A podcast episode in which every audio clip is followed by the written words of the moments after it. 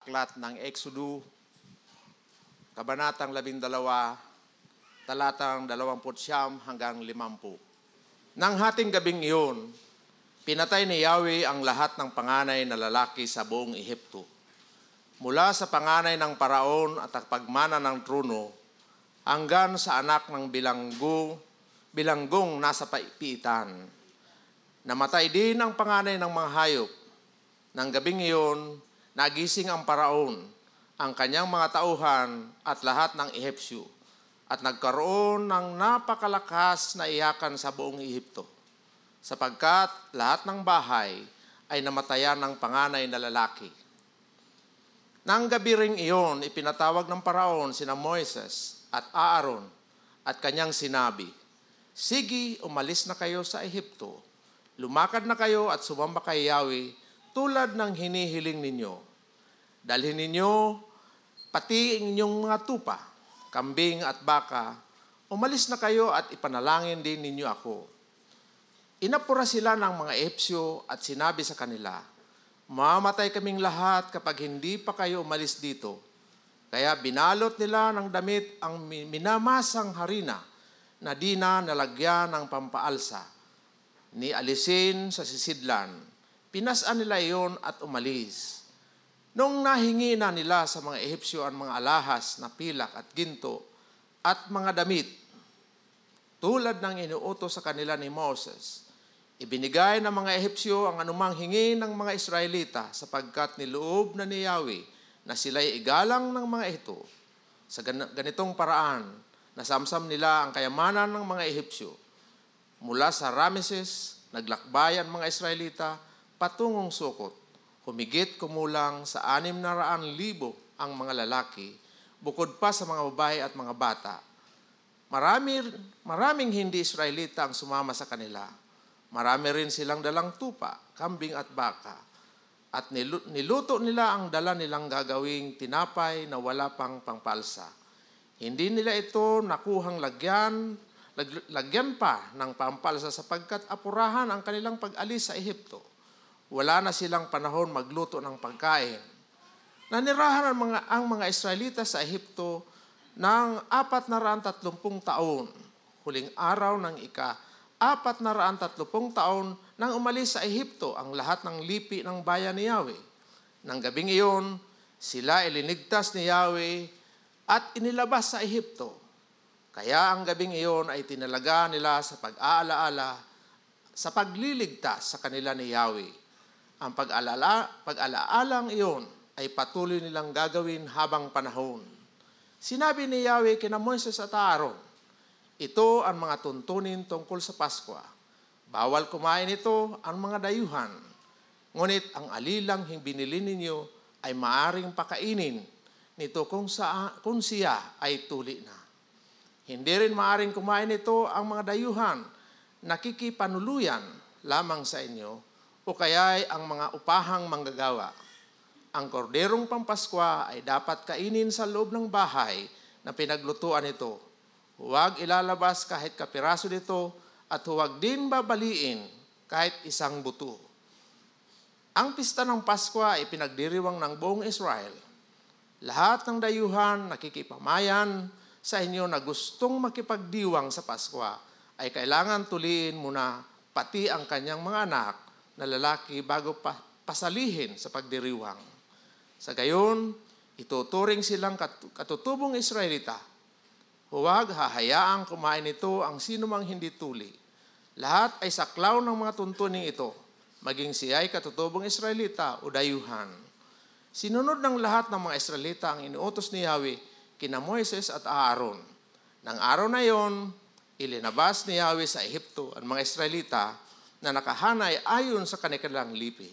Purihin ang Diyos sa pagkabasa ng kanyang salita. Paupo na po tayo. Magandang umaga sa ating lahat. Purihin ng Panginoon and welcome po sa mga kamag-anak ni Doc Steve, no?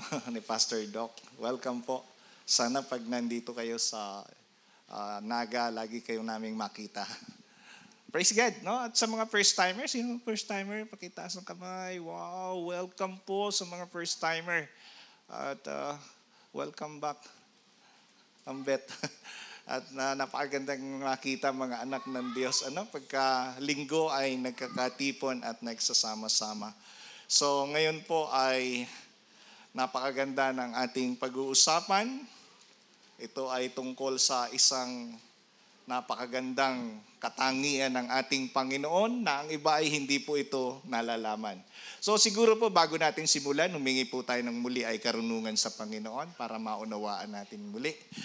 Ama naming Diyos, ikaw ang Diyos ng karunungan at lahat ng humihingi sa iyo ay hindi mo pinagkakaitan. Ngayon, lumalapit kami sa inyo. Alisin niyo po ang anumang bumabalakid sa aming isipan o sa aming puso upang aming lubos na maunawaan ng iyong salita. Salamat Panginoon, itago niyo rin po ako sa inyong likuran. Ako po'y alipin mo lamang na nais mong gamitin sa mga ganitong pagkakataon. Na ang aming layuning lahat ay walang ibang maparangalan at maluwalhati kundi tanging ikaw at ang pangalan mo lamang. Muli, ito po ang aming panalangin sa dakilang pangalan ng iyong anak na si Jesus. Amen. So magpapatuloy tayo ngayon sa serye po ng uh, aklat ng Exodo. No? Alam naman natin na tayo ay uh, nag-aaral ng Biblia at dito po sa GCF, ang pag-aaral ng Bible ay hindi po yung pulot-pulot lang tayo ng verse tapos pinagdudugtong. Dito talagang inaaral natin, hinihimay-himay. Okay. So, ang pamagat po ng ating paksa ngayon, Diyos ng habag at hustisya. Marahil lang iba sa inyo, ang, ang Diyos ay kilala lang bilang Diyos ng pag-ibig. Tama po yon. Diyos na mahabagin. Tama po yon. Diyos na makatwiran o Diyos ng hustisya. Medyo nagtatanong ang iba. No? Nagtatanong marahil yung iba. So para maunawaan po muna natin dito sa ating pamagat bakit may hustisya. Kasi kung ang Diyos po ang nagbibigay ng buhay sa tao, maaari din po na ang Diyos ang siyang kumitil sa buhay ng tao kung hindi makatwiran ang kanyang ginagawang pamumuhay. Naunawaan po ba natin? Medyo seryoso yung ating mga na, yung ating iniisip ano. Kasi yung unang part ng binasa natin tungkol sa kamatayan eh. Pag tungkol sa kamatayan, particular, tayong mga Pilipino, pag tungkol sa kamatayan, nagdadalamhati. Normal po iyon. Kaya lang, naiisip niyo po ba ito? Ang Diyos ang nagbigay ng buhay sa tao. Pero magagawa din ba ng Diyos na kitlin ang buhay ng tao? Ayan, alam na natin ang sagot yan. Dito sa ating paksa, makikita po natin na may mga taong mamamatay dahil sa katigasan ng isang tao rin na walang iba kundi si Paraon. Kaya balikan po natin yung ating mga paksa sa mga nagdaang mga araw o mga nagdaang linggo, makikita po natin ang mga mamamayan ng Israel ay nanirahan sa Ehipto ng apat na raan at tatlumpung taon. Makikita po natin yan sa uh, talatang apat na po. Sila ay nakaranas ng kaligtasan at mga probisyon doon sa lugar ng Ehipto, lalo na sa mga naunang henerasyon, bilang dayuhan dahil kay Jose. Sa kasaysayan, makikita po natin ano, kung sino itong si Jose. Siya ang pinakapunong ministro ng Ehipto. Sa latest, uh, later part po ng uh, Genesis, makikita po natin yan. Na si, itong si Jose, isa sa labindalawang uh, anak ni Jacob, ay naging gobernador no, sa Ehipto. Gayunman, sa huling henerasyon nila ay lumitaw ang isang paraon na hindi kumikilala sa Diyos. At ito yung ating pag-uusapan. Ang paraon na ito ay naging banta sa dumaraming bilang ng mga Israelita. Na sa gayon, ang paraon na ito ay ginawang alipin ng mga Israelita at pinatay ang mga batang lalaki o ang mga sanggol na lalaki maliban kay Moises. So kung titingnan po natin, bakit pinagpala yung, yung Ehipto sa mga naunang uh, pagkakataon, lalo na nung dumating yung, yung panahon ng kahirapan, kasi may isang lingkod ng Diyos na si Jose ginamit ng Panginoon. Uh, ayon sa kasaysayan. Pero itong mga sumunod na paraon, no? So, mga sumunod na paraon, lalo na sa panahong ito, hindi nakita ang mga ginawa ng Diyos. O, hindi niya nalalaman yung mga sa kasaysayan. Itong nakakatakot pag hindi natin alam ang kasaysayan eh. Hindi mo makikita kung paano na ang Diyos ay kumikilos. hindi mo malalaman kung gaano napakamakapangyarihan ng Diyos. Hindi mo malalaman kung gaano ah, ang Diyos ay tumutulong sa mga panahon ng kanilang kahirapan. Ito yung hindi nakita ng paraon. Kaya sa tagpong ito, yung bayang Israel na ginamit ng Diyos sa unang panahon nila sa Ehipto, no? yung Israel na nandoon sa Ehipto, eto na ang malungkot, pinagmalupitan ng paraong ito. Na dito sa kasaysayan, nakita natin kung paano na ang Diyos ay kumilos sa kanyang bayan. Okay? So excited na kayo, no? Inaano ko lang po yung isipan natin dito sa ating pinag-uusapan. Kumbaga, pinoprogram. Dito natin makikita na itong si Moises nang tinawag ng Diyos, no? Dahil naghihirap na yung bayang Israel doon sa Ehipto, ay lumaki sa pangangalaga ni Paraon. Nandyan po sa bulletin ninyo yung background nito. Tinuruan ng Diyos ng kapakumbabaan doon sa ilang at tinawag niya upang iligtas ang bayang Israel. You know? Uh, first part ng buhay ni, uh, ni Moises, siya po ay prinsipe ng Ehipto. Yung lahat ng mga kababata ni Moises, ng mga lalaki, pinapatay ng paraong ito noong unang, um, nung unang maging tao itong si Moses. Pagkatapos, after 40 years, si Moses ay nakita niya yung kalagayan ng kanyang bayan dahil alam niya yung kwento na siya hindi naman talaga Ehip, uh, Ehipsyo. Siya ay prinsipe ng Ehipto pero hindi siya Ehipsyo sa, sa kanyang natural na pagkatao. Kaya nung isang pagkakataon, nung makita niyang may inaaping isang Israelita na kanyang kababayan, pinatay niya yung at itong naging paraan o ang naging daan kung saan siya ay namuhay sa ilang, naging isang tagapag-alaga ng tupa sa loob ng apat na apat na pung taon at pagkaraan ng apat na pung taon, tinawag ng Diyos upang iligtas ang milyong-milyong mamamayan ng Israel na naghihirap dito sa Ehipto. Ang haba ng background, no? Then, Pagkaraang ipakita ng Diyos ang kanyang kapangyarihan sa pamamagitan ng mga salot ay magagawa niyang pahintulutan na ni Paraon na umalis ang mga Israelita mula sa Ehipto. Uh, dito po sa bilang ay anim na raang libong kalalakihan ang aalis, bukod pa ang mga babae at mga kabataan. Sabi po ng mga scholar, possibly na ito ay mga 2 to 3 million. Hindi natin alam. Kasi sa mga Hudyo, ang binibilang lamang ay mga lalaki. Pero ganun pa man, napakaraming mga tao ito, no? Napakarami na kung saan mula sa Ehipto, hahanguin ng Diyos, aalisin at ilalagay doon sa lupang pangako. Napakaganda ng plano ng Diyos. Parang kung titingnan natin sa ating kalagayan, na dati rin tayong makasalanan, dating alipin ng ating mga kasalanan, subalit iniligtas ng Diyos sa pamamagitan ng kamatayan at muling pagkabuhay ni Kristo. No? Naalala ninyo yon? Parang sa ating panahon ngayon, hindi man natin, hindi man tayo naging kasama nitong mga Israelitang ito, pero sa ating panahon ngayon, malinaw na sa pamamagitan ni Kristo, meron tayong kaugnayan sa ating Panginoong Diyos. Kaya tayo pinagpapala. Tama po? Ang lungkot nyo naman pagpalain. Amen. Parang papagod, ano? But anyway, balik din tayo dito sa ating paksa. Ang pamagat po, Diyos ng habag at hustisya. Ang tanong, Pastor, ano ba mauunawaan namin sa paksang ito? No? Yan ang magandang tanong. Pagka tayo nagbabasa ng Bible, meron kagad tayong ina-analyze. Paano namin makikilala ang Diyos? Anong mauunawaan namin dito? Una, makikita natin, ito po'y lahat gawa ng Diyos, no? Unang-una, makikita natin na pinatay ng Diyos ang lahat ng panganay sa Ehipto kabilang ang mga panganay ng kanilang mga alagang hayop. Kakalungkot ano? Patayan ka agad? Yes. Kakalungkot. Unang, unang, unang part pa lang. Unang basa pa lang natin, pinatay ng Diyos yung mga panganay. Bakit? Sapagkat ito'y sinabi ng Diyos.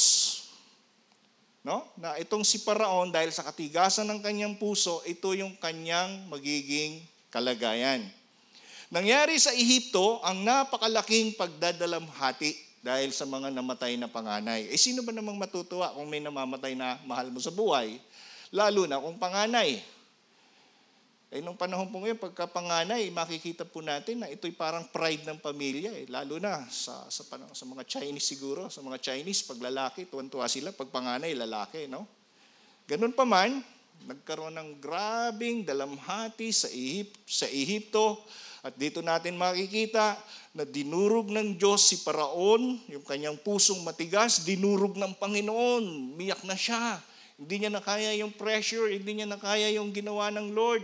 Dahil yung kama- mahal na mahal niya, tagapagmana ng kanyang trono, pinatay ng Panginoon. At hindi lang yon, pati yung mga mamamayan ng Ehipto, mga Ehipsyo, hanggang doon sa mga alipin nila, nangamatay yung mga panganay at hindi pa ron, yung mga kabuhayan nila, namatay yung panganay ng kanilang mga hayop. Ay talagang napakatindi. Sino ba namang hindi madudurog ang puso pagka ganon? Nang sa gayon, dahil sa nangyari, ipinatawag ni Paraon itong sina Moises at Aaron upang utusang umalis na ang mamamayan ng Israel. Kita natin ano, yung dating, oh, sige, papayagan ko na, pero iwan ninyo yung inyong mga asawa at mga anak.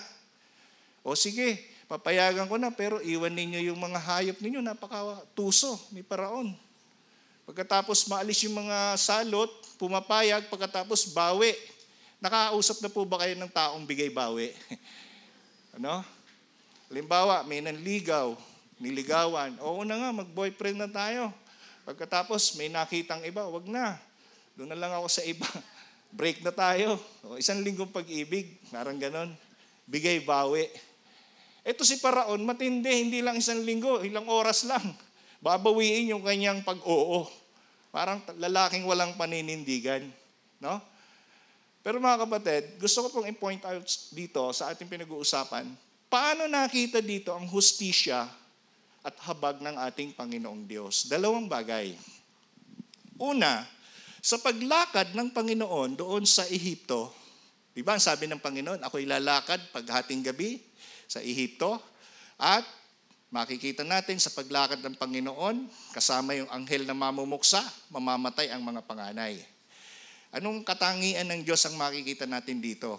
Unang-unang makikita natin na katangian ng Diyos dito na ang ating Diyos ay Diyos din ng hustisya.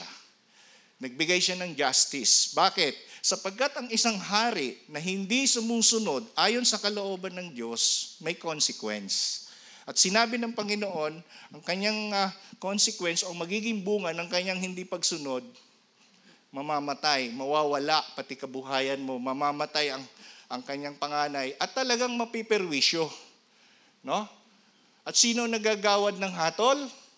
Hindi po tao. Diyos. Nakakatakot po ang Diyos kung magbigay ng hustisya. Naunawaan po natin. Nakakatakot ang Diyos pag nagbigay ng kanyang hatol. Kahit po sa Biblia, basahin ninyo. Ang Book of Romans, basahin ninyo. Bago igawad ng Diyos ang kanyang habag, makikita po natin na siya ay napupuot sa mga makasalanan. Take note, no? Puot. Hindi po galit lang. Pag galit, medyo hindi pa masyado eh. Pero pag sinabing ako ay napupuot dahil sa ginagawa mo, diyan po natin makikita kung gaano na ang ating Diyos ay malupit pag siya ay nagbigay ng hatol sa sinumang mga tao na patuloy na nagmamatigas ng kanyang kalooban at ng kanyang kaisipan sa ating Panginoong Diyos. Pastor, sa panahon natin ngayon, sa paanong paraan ang mga tao ay nagmamatigas? Simple lang. Dito na lang sa atin, sa bansang Pilipinas, ay karami-raming Diyos-Diyusan. Na alam naman natin na iyan ay tinututulan ng ating Panginoon. Alam naman natin na ang salita ng Diyos ay mahalaga sa buhay natin. Alam natin na ang salita ng Diyos ang nagiging gabay natin. Pero ang daming mga tao hindi nagpapahalaga sa salita ng Diyos. Kaya pag dumarating ang problema, nawiwindang ang kanyang buhay. Pagkatapos sisisihin ng Diyos. Bakit ang yung kapitbahay ko, ang ganda ng buhay, samantalang ako ay ganito. Nakikita yung kapitbahay pero yung sarili at yung kanyang kaugnayan sa Diyos, hindi nakikita. Kita niyo po? So wag na nating hintayin na tayo hatulan ng Diyos dahil sa ating katigasan ng ulo at ng ating kalooban. Pag sinabi ng Biblia ng ating Diyos ay hindi nakikita, subalit nararanasan at nararamdaman, paniwalaan po natin. Pag sinabi ng Biblia na magsisi tayo at talikuran ng ating mga kasalanan, gawin po natin sapagkat ito ang nais ng ating Panginoong Diyos. Tama po? Hello? Gusto mo ba yun na alam mong makakasama sa'yo, babalik-balikan mo? Ang tawag po doon, addict. Wala. Subukan yung, nakatesting na kayong mag, ano, magsyabu. Salamat at walang tumusubok dito, no? sigarilyo, sigarilyo na lang. Yeah, sigarilyo, no? Sa, sa Bible, wala naman sinasabing bawal ang sigarilyo eh. Kaya lang, pag tumikim ka, tapos marami kang barkada, aabot-abutan ka, una, titira ka ng isa, patikim-tikim. Later on, nagiging addict ka na. Dati binibigay lang sa'yo ngayon, bibili ka na. Ay, yung mga addict sa, sa, sa, sa alak. No? Hindi sinabi ng, ng Bible na, na, na, na bawal ang alak. Pero pagka ikaw ay tumikim ng alak na nakakalango, nakakalasing at naging parang habitual mo na yan, hindi mo na hindi mo na ginagalang yung sarili mong katawan, adik na po yan. Ganon din po ang tao. Pag hindi pinahalagahan ang kanyang buhay na mula sa Diyos, nagiging adik saan? Sa mga bagay na nakikita niya sa sanlibutan. Tama po? Yun ang masama. Kasi pag dumating sa punto na hindi mo nakakayanin, eto na ngayon. May hatol ang Diyos. Kaya huwag tayong magtaka kung bakit minsan may mga nagawa tayong mali na hanggang ngayon pinagdudusahan natin. Bakit? Kasi naging matigas ang ulo natin at ang ating kalooban sa sinasabi ng salita ng Diyos. Kuha niyo po. Yung iba, ayaw magpatawad. Kaya nung may sakit na, hypertension, sinisisi ang Diyos, Pastor, wala akong pambili ng maintenance drug. Sige, punta ka kay Doc, libre. Ganun pa man, bakit nagka-tension? Kasi hindi nalagaan yung katawan eh. Bakit hindi nalagaan? Sobrang stress ng kanyang puso. Ayaw magpatawad. Sabi ng Biblia, magpatawad. Kita niyo po? Kaya kung minsan, huwag tayong magtataka kung bakit maraming mga bagay tayong pinagdadaanan sa buhay na pinagsisisihan na natin, hindi pa rin nawawala. Kasi nagpapaalaala po iyan ng ating katigasan ng ulo at ng ating kalooban sa Diyos. Amen? Kaya mahalaga ang salita ng Diyos. Ano pang isang kalikasan ng Diyos na makikita natin? Ang ating Diyos ay punong-puno ng awa. Ano ibig sabihin nun? Yung pagka nakakita ka ng naglilimos, nakakaawa naman siya, ang dungis-dungis, nilimusan mo. Awa ang tawag doon. Pero pag sinabing punong-puno ng awa, ito ay habag. Lumalalim ang kahulugan. Yung bagang, yung bagang ibig sabihin ng habag, yung ganito. Yung kung anong sitwasyon ng isang taong naghihirap, lalagay ka sa kanyang lugar. Kuha niyo po. Di ba marami mga artista ngayon, nagkukunwari mga taong grasa. Para lang ma-feel nila kung ano yung na-experience ng taong parang dinalayuan ng mga tao, yung parang pinandidirihan. Parang ganon.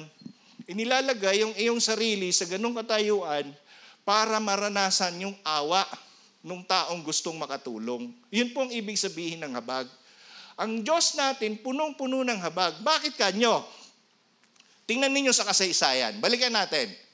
Bakit ang bayang Israel ay inutusan ng Diyos na lagyan ninyo ng dugo ng, ng tupa, yung hamba ng inyong mga pinto. Sa pagdaan ko dyan, lalagpasan ko yung mga panganay, yung mga anak ninyong panganay. Walang mangyayari sa mga taong nandoon. Yung mga Israelita sa madaling salita. Anong nakikita natin sa Panginoon? Unang-una, sinunod ng Israelita kung anong kalooban ng Diyos. Malinaw po? Hello? Kaya ang pagsunod, unang hakbang para matutunan mo kung paano ka pagpapalain ng Diyos at maliligtas sa hatol ng Diyos. Kuha natin. Mahalaga yung pagsunod. Pagkatapos, sabi ng Panginoon, magkatay kayo ng kordero. No? Yung, yung, yung iba rito, hindi may, sa mga hindi masyadong maalam sa Tagalog, ang kordero, tupa. No? Hindi kambing, tupa talaga. Bagamat ang tupa, kamag-anak ng kambing, iba sa kambing ang tupa. Ayan, tandaan natin yan. May nagtanong sa akin bata niya, Pastor, ano yung kordero? Yun ba yung pinagsasaingan ng kanin? kaldero ka. Kamot ako sa ulo, kaldero yun eh. Kordero, yung, yung tupa na isang taong gulang ang edad, katulad ng inutos ng Panginoon. At sabi ng Panginoon, yung walang batik. Pag niluto na ninyo, lilitsunin para hindi mabali yung mga buto. Alam niyo kung anong tinutukoy ng Panginoon sa ating panahon ngayon? Na ang kaligtasan o ang kaligtasan sa hatol ng Diyos napakadaling makamit. Sa paanong paraan? Paniwalaan lamang natin ng ating Panginoong Heso Kristo. Ano ang ginawa ng Panginoon? Ay nako, itong ating bansa, alam na alam ang kasaysayan. Bakit? Nagse-celebrate ng Christmas. Pag nagse-celebrate ng Christmas, anong kinakanta? Ay sinilang ang tagapagligtas. Alam natin lahat yan, di ba? Traditional, alam natin yan. Pag Holy Week, lalo na. Nagse-celebrate tayo ng muling, ah, ng kamatayan at muling pagkabuhay ni Jesus. Naunawaan na natin. Sa madaling salita, hayag na hayag sa buhay ng bawat mamamayan dito sa Pilipinas kung ano ang ginawa ng Diyos para ang tao ay hindi hatulad sa kanyang mga nagawang kasalanan. Malinaw po?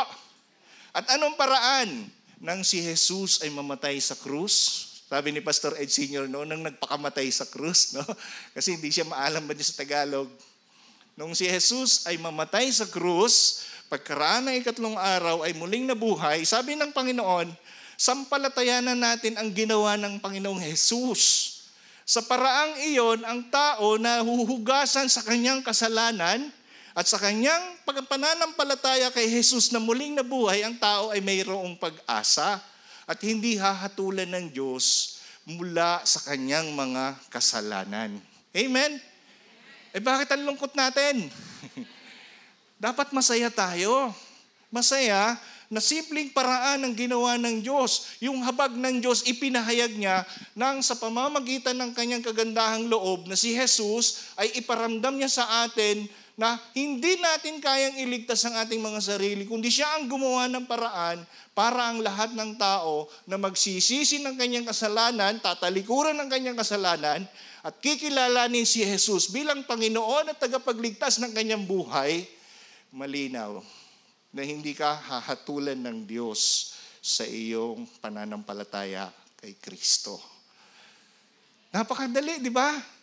Eh anong nangyayari sa mga tao ngayon? Eh kung ano yung mga nakikita, yun ang sinasampalatayanan. Alam nyo ba yon?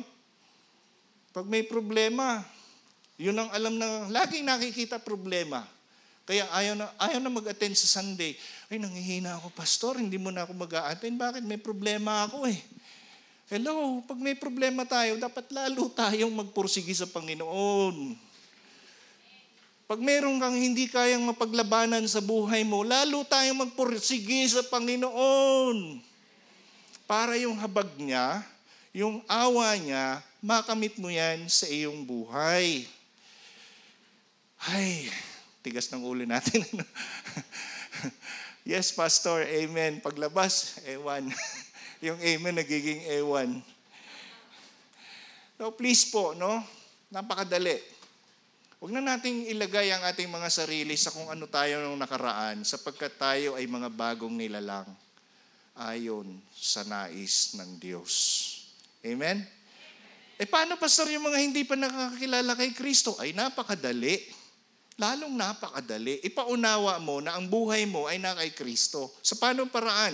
Nagsisi sa kasalanan, sumampalataya kay Kristo, ikwento mo. Hindi yung kwento-kwento tayo ng kung ano-anong sino-sinong artista o napanood mong palabas sa teleserye. Ikwento mo na lang si Kristo. Pag yung taong iyon, sabay sa iyong panalangin na ligtas, magpapasalamat sa iyo ang taong iyon. And someday, sa mga darating na panahon, lahat ng upuang bakante rito sa Tagalog service ay mapupuno na natin ito. Kita niyo na?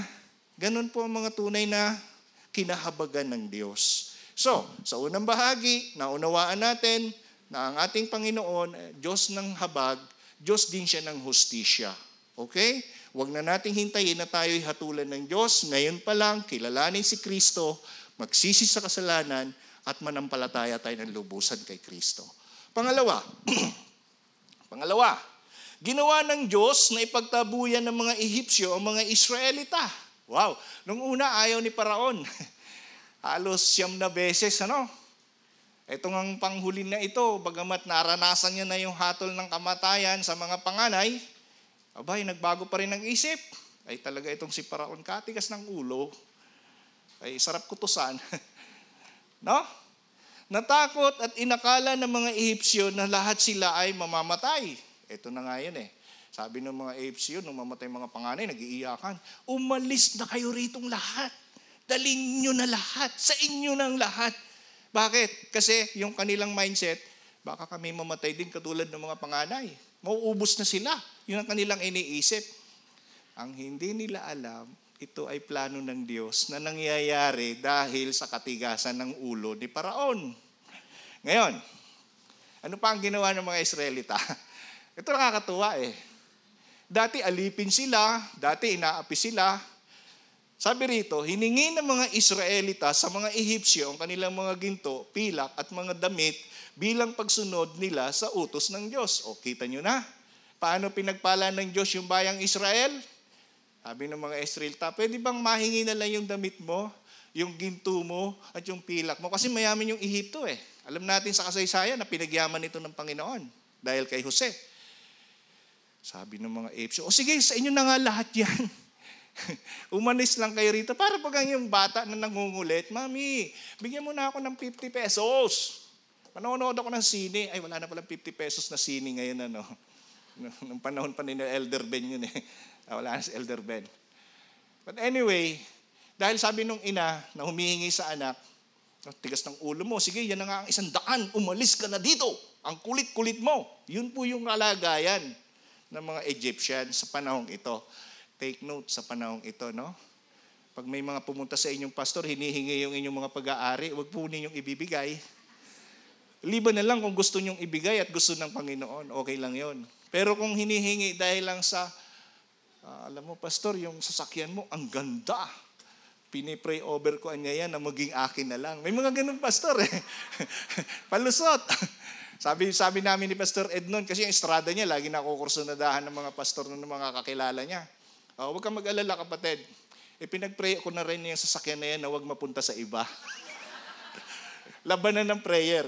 But anyway, dito sa ating paksa, anong makikita natin nung hiningi? Sumunod ang mga Ehipsyo nang sa ganoon ay nasamsam nila ang kayamanan ng Ehipto. Napakadali ano, ng pag, pag-provide ng Diyos sa kanila. Parang ganito kasi ang nga kapatid eh. Parang sa digmaan, sa gera, pagka ang isang bansa, natalo yung isang bansang kalaban, sinasamsam yung kanilang mga pag-aari. Okay? Pati yung mga mamamayan, ginagawang alipin.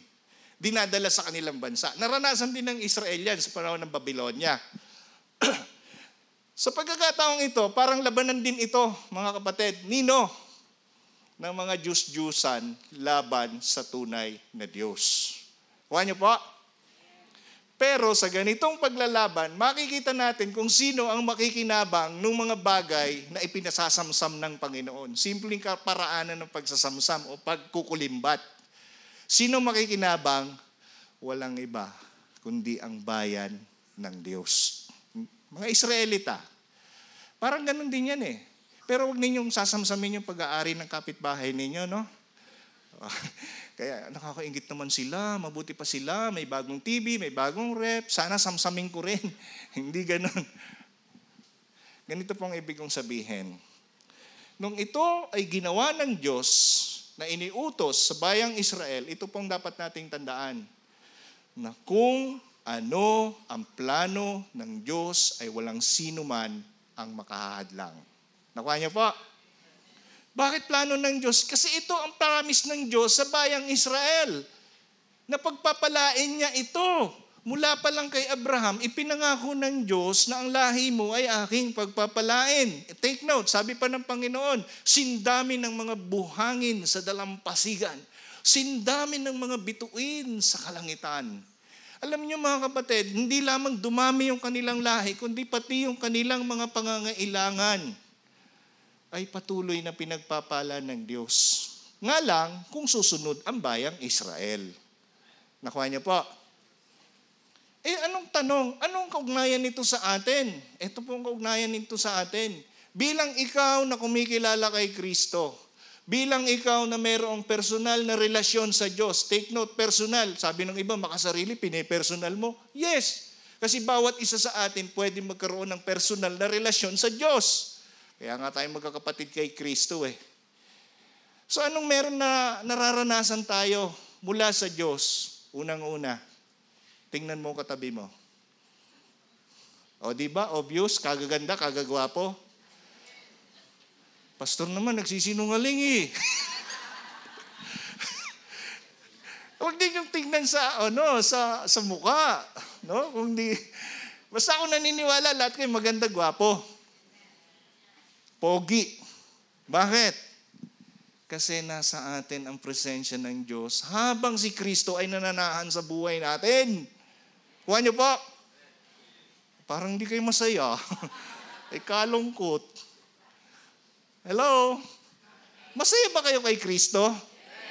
Obviously naman eh, tingnan yung kapwa mo, masaya sila. Kahit dumaraan sa problema, naroon yung blessing. Narinig niyo yung kanta kanina? Kahit walang pera, di ba't laging masaya? Ako hindi ganoon. Pag wala akong pera, hindi ako masaya. But anyway, maganda naman yung kanta. Pero personally, hindi ako naniniwala na mga anak ng Diyos pagkukulangin niya. O, kita nyo na. Nakarating nga kayo rito eh. Yung iba nga, hindi pa nag-aalmusal eh, nandito na. Bakit? Kasi mayroong sigla at lakas na nagmumula sa Diyos. Yan ang unang pagpapala na nararanasan ng mga anak ng Diyos. Amen? O, kita nyo na. Ang dali ng samsam ng Diyos, ano? Hindi na yung katulad noon, kundi ang paraan ng Diyos, patuloy kanyang pagpapalain. Kasi yan ang pangako niya sa kanyang mga anak. Kahit may problema, masaya. Kahit may pinagdadaanan kang mga pag struggle mo sa buhay, bagamat may mga consequences yung mga nagawa nating mali nung araw, pero masaya. Hindi ka naduduwag. Hindi ka, hindi ka pasyente sa mental hospital. Kita niyo yon? Iba rito pa, konting problema lang. Pastor, nababaliw na ako. Hindi, ang hina ng pananampalataya mo kapatid.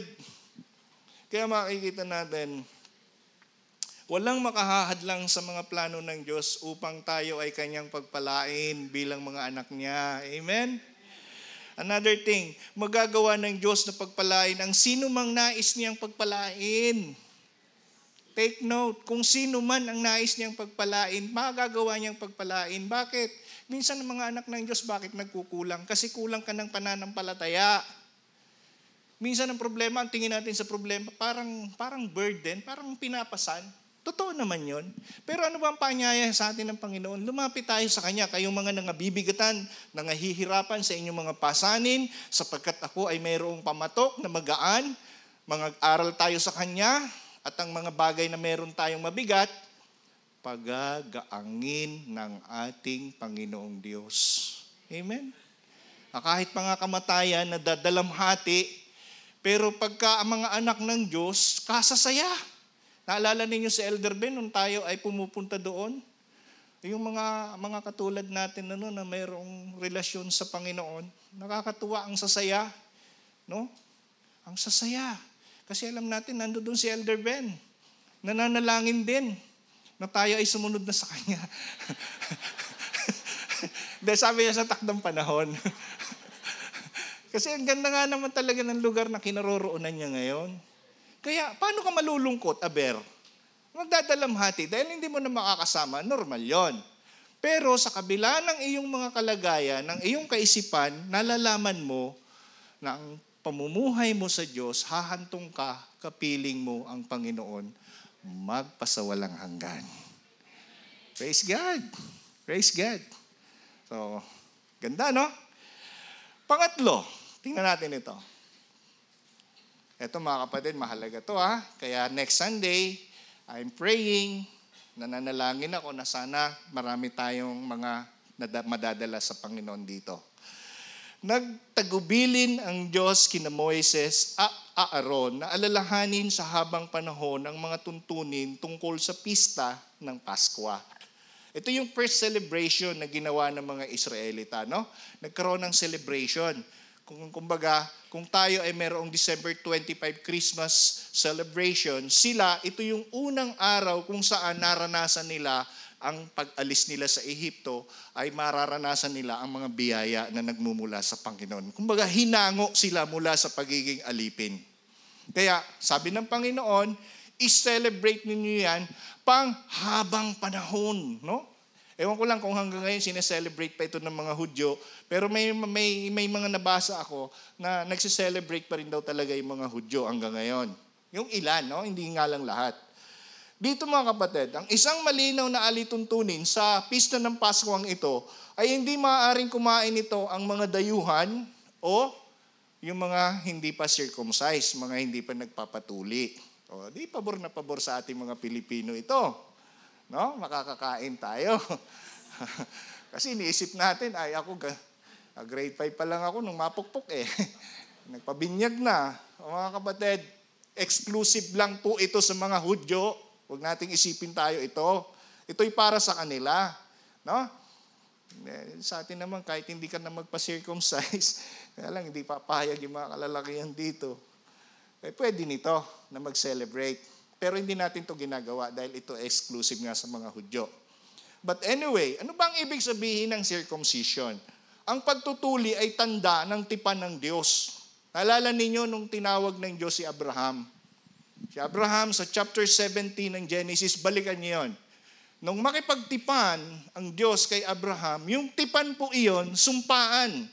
No? Covenant sa English. Sumpaan iyon na pinagtibay. Walang, walang kontrata. Pero sa Diyos, lahat ng kanyang sumpa, totoo. At hindi niya yan babaguhin. Nakuha niyo po? Parang katulad natin, ang bagong tipan sa atin ng Diyos, nung ang ating Panginoong Jesus ay kinilala natin at inialay natin ang ating buhay sa Kanya nung tayo ay magsisi sa kasalanan at tinanggap o sumampalataya tayo kay Jesus, yun yung bagong tipan ng Diyos na taglay natin. Kaya ano nangyari? Dito natin maunawaan yung tinatawag na circumcision heart, yung puso na tinuli. No? Noon pinagtatalunan ni na Elder Ben yan, naalala ko eh, tsaka sila Elder Doc. Paano ba niya tutuliin yung puso? Eh nasa loob. Eh magagawa ng surgeon. hindi natin alam. Pero hindi pala yung literal. Ang ibig sabihin ng circumcision heart, mga kapatid, ay ito. Ikaw ay nagsisi at namumuhay ng malinis sa harapan ng Diyos. Malinaw po? Yung mga taong napatawad ng Diyos sa kanyang mga kasalanan. Kaya po puso, hindi na yung, yung panlabas na anyo, kundi nasa panloob na kalooban. Bakit? Hindi na po yun mawawala. Kaya nga ang sino mang nakipag-isa kay Kristo, sabi doon, mananahan siya sa ating buhay. At sa pamamagitan ng Espiritu Santo, nananahan talaga ang Diyos sa ating buhay. Tama? Ala, konti lang dito yung pinananahanan. Konti lang nag-amen eh. Pero ganun pa man, malinaw sa Biblia, ang sino man na pinananahanan ng Diyos, nandoon ang ating Panginoon. Siya ang hari sa ating buhay. Yun po yung mga circumcision heart o mga taong tinuli ang puso. Nagsisi sa kasalanan at sumasampalataya kay Kristo. At dahil doon, eto, mga kapatid, kilala ng Diyos kung sino-sino ang kanyang mga mamamayan. Tanungin mo na sarili mo, ngayon pa lang, ako ba ay kasama na sa mga mamamayan ng Diyos? Okay, no? Yung hindi pa, huwag kayong mag-alala.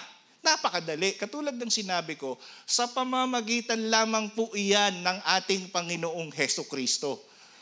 Wala nang ibang pangalang ibinigay ang Diyos na sukat ikaligtas ng tao, kundi ang pangalang Heso Kristo lamang. Malinaw po iyan. Naniniwala kayo? Nananalig kayo? Yan po ang katotohanan.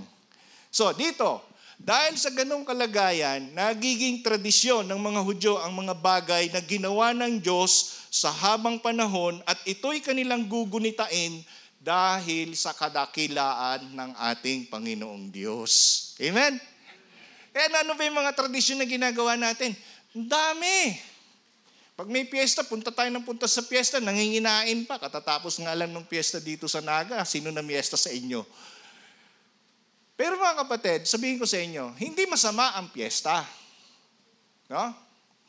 Kung ginagawa mo ito na mapagbibigay ng kaluguran sa ating Panginoong, sa ating Panginoong Diyos, hindi sa Diyos-Diyusan. Paano paraan? Kapag kami mga piyesta, dumarating yung mga kamag-anak natin eh. Di ba? Manginginain.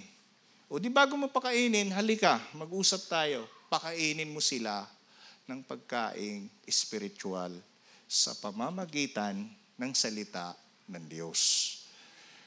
Sa, nang sa ganon, maaalaala nila ang kadakilaan ng Diyos. Maaalaala nila ang kabutihan ng Diyos. Nang sa gayon, maunawaan nila na ang Diyos ay nagbibigay ng habag sa lahat ng tao at sa lahat ng mga makasalanan. Amen? Kaya nga, maganda at mabuti ang pamumuhay sa ilalim ng tipan ng Diyos. Napakaganda. Kung ikaw ay namumuhay at patuloy na namumuhay sa mga pangako ng Diyos, umasa ka kapatid. Hindi ka mabibigo sa anumang bagay na gusto mong gawin para sa ikapagtatagumpay ng iyong buhay. Malinaw po. Ay sabi nga ni Pablo, kung ano man ang inyong ginagawa, gawin ninyo ang lahat alang-alang sa Panginoon. Eh anong ginagawa ng marami? Ay nandito sa Sunday service, nagtitext. yung iba naman, natutulog. ano? Bato-bato sa langit, ang tamaan, mabukulan. yung iba naman, nag enjoy dahil, oy, sarap sa GCF mag-attend, malamig. Mga kapatid, hindi naman masama yung makatulog ka, hindi naman masama yung ano. Pero pagka tayo naman ay nagsasama-sama, alalahanin natin ang kabutihan ng Diyos. Alam niyo ang ibig kong sabihin? Bakit tayo nandito? Bakit tayo pumupunta rito? Kasi bawat linggo, ibinibigay ng Panginoon sa atin ang pagkakataon upang tayo ay magkatipon at magdiwang kasama ang ating Panginoong Diyos. Yung iba pupunta rito lungkot-lungkot, may nagdiriwang bang malungkot? Oh, tingnan niyo mukha ng katabi niyo. Ang saya naman ano. Uy, saya ng kapatid. Kaya tayo nagdiriwang dahil sa ating Panginoong Diyos. Kaya tayo naglilingkod dahil sa ating Panginoong Diyos. Kaya tayo namumuhay dahil sa ating Panginoong Diyos. So we must celebrate God through our faith in Christ. Eh, kasi naman, Pastor, hindi namin makita ang Diyos. Hello? Hindi mo na kailangan makita, nararamdaman siya. Kung paano nararamdaman ninyo ang lamig ng aircon, Ganon din ang ating Panginoon, ang init na nararamdaman pag gusto mong sumamba sa Kanya ng totoo. Amen? Diba? Excited, eh, no? Biyernes pa lang, Pastor, eto na yung aking dadamitin pag linggo. Gusto ko yung pinakapostura ang damit. Wow! Yun yung taong na-excite. Okay, kwento ko lang, no? Uh, personal testimony. May isang 80, 93 years old na nakakilala sa Panginoon dahil uh, nung time na yun, napasandal siya sa isang maliit na church.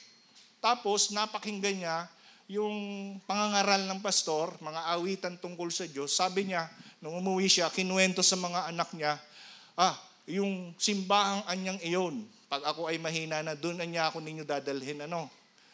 Sabi niya, sabi ng mga anak, eh bakit hindi ka naman baga, ano, hindi ka naman baga niya born again? Ay basta niya doon, kasi ano yung mga taong yun, pupunta sa langit yun. Wow! Identified niya kaagad. So, dumating ang panahon, nagkasakit nga siya. Nagkasakit, tapos nag-request yung anak kung pwede raw puntahan ko sa bahay para kantahan ng mga Christian songs and at the same time, makapakinig ng mensahe. And that was the time na tumanggap siya sa Panginoon. Lumakas siya. Nabuhay pa siya ng siyam na buwan. No? Siyam na buwan. Sa siyam na buwan niyang namuhay pa siya sa mundong ito, wala siyang inaksayang panahon. Pinuntahan lahat ng mga kaibigan niya at inebanghelyo niya. Alam niyo may mga naligtas. 93 years old. Bakit?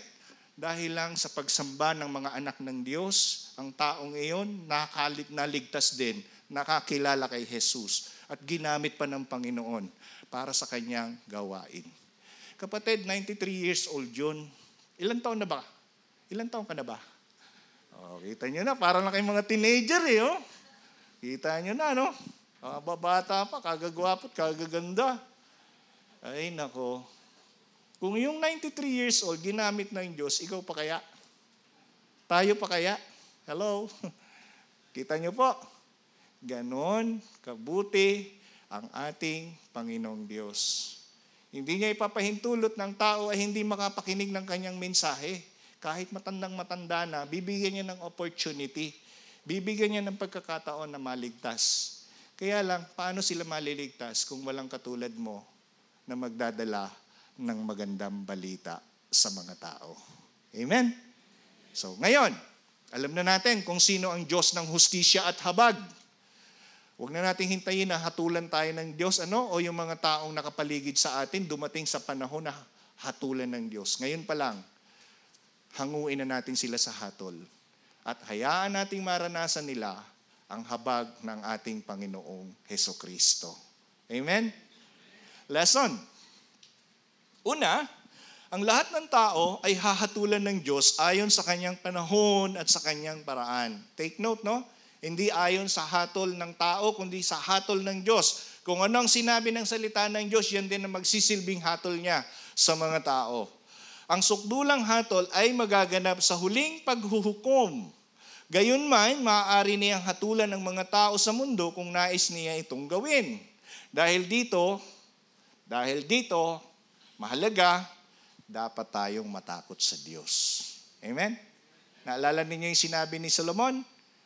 Ni King Solomon doon sa sa kanyang sulat, sukdulan doon sa sa saan niya ba sinulat ito? Sa Ecclesiastes o kaya sa Ang Mga Ngaral. Sa last part, sabi niya, walang pinakamagandang uh, dapat gawin ng tao. Dapat ang tao ay matakot at sumunod sa Diyos. Yun lang. Imagine mo isang hari na pinakatanyag na hari ang sumulat noon. Tayo hindi pa hari. Malinaw sa kanya kung anong dapat nating gawin. Kung malinaw, dapat nating sundin. Pangalawa, tanging kay Kristo matatagpuan ang habag ng Diyos. Siya ang korderong handog. Napakalinaw niyan. Sa pamamagitan ng kanyang dugo, tayo ay natubos ang sukdulang pagpapala ay ang biyaya ng Diyos sa pamamagitan ni Kristo. Tinanggap natin ang biyaya sa pamamagitan ng pananalig, kaya't makakamit natin mula sa Diyos ang iba pang mga bagay na pagpapala na kaya niyang ibigay sa atin. Tanong, hiningi mo na ba ang pagpapalang ito? Baka hindi pa. Napakaganda ng prayer kanina ni Pastor Doc, napaka-detalyado sana ganun tayo mag-pray. Detalyado, no? Maliwanag at maayos nating hinihingi sa Panginoon. Pangatlo, nais ng Diyos na tayo ay magdiwang ng kanyang kadakilaan at habag. Wow! Ngayon ay magdiriwang tayo, nagdiriwang tayo tuwing linggo ng kamatayan at muling pagkabuhay ng ating Panginoong Heso Kristo.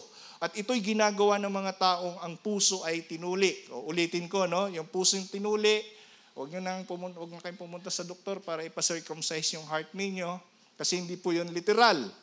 Sapagkat kung paanong pinatawad tayo sa ating mga kasalanan sa pamamagitan ng pagpapakumbaba at pagsisisi, yun po ang mga pusong tinuli. Sa madaling salita, ang mga taong namumuhay sa kalooban ng Diyos, mayroong personal na relasyon kay Kristo at nagsisi sa lahat ng kanyang mga kasalanan. Amen? Ngayon, hindi na tayo matatakot sa hatol ng Diyos, no? Na ako pala'y baka ilagay sa impyerno. Hindi na. Maging instrumento ka na ng Diyos para yung habag niya ay patuloy na makamit ng lahat ng tao. Amen? Tayo pong lahat ay tumayo at magpasalamat tayo sa Panginoon. Aming Ama, salamat po sa iyong salita na nagbigay ng malinaw at maayos na kahulugan kung sino ka at kung paano namin makakamit ang inyong habag sa aming buhay. Salamat po sapagkat mula sa hatol mo sa mga taong nagmamatigas at sa mga taong walang personal na relasyon sa iyo, ngayon ay nasa ilalim kami ng inyong habag. Sa ilalim ng inyong biyaya at kagandahang loob sa pamamagitan ng pananalig kay Kristo. Panginoon, patuloy ko pong itinataas sa iyo ang aking mga kapatid na ito. Patuloy niyo pong pagpalain ang kanilang buhay. Gamitin niyo po ang bawat isa sa amin na maging instrumento sa pagpapahayag ng inyong salita. Salamat po na ibinigay mo sa amin ang inyong karunungang maunawaan ng mga salita mong ito at nawa ay makita rin po ito sa aming buhay. Tunay po na ikaw ang aming Diyos na makapangyarihan at Diyos na patuloy na nahahabag sa aming buhay. Maraming maraming salamat, Panginoon. sa Kanya na makapag-iingat sa inyo upang hindi kayo magkasala at makapaghaharap sa inyo ng walang kapintasan at may malaking kagalakan sa Kanyang kaluwalhatian sa iisang Diyos na ating tagapagligtas sa pamamagitan ni Heso Kristong ating Panginoon. Sa Kanya ang kapurihan, karangalan, kadakilaan at kapangyarihan mula pa noong una, ngayon at magpakailan paman. Amen. Palakpakan natin ang Panginoon. Salamat po.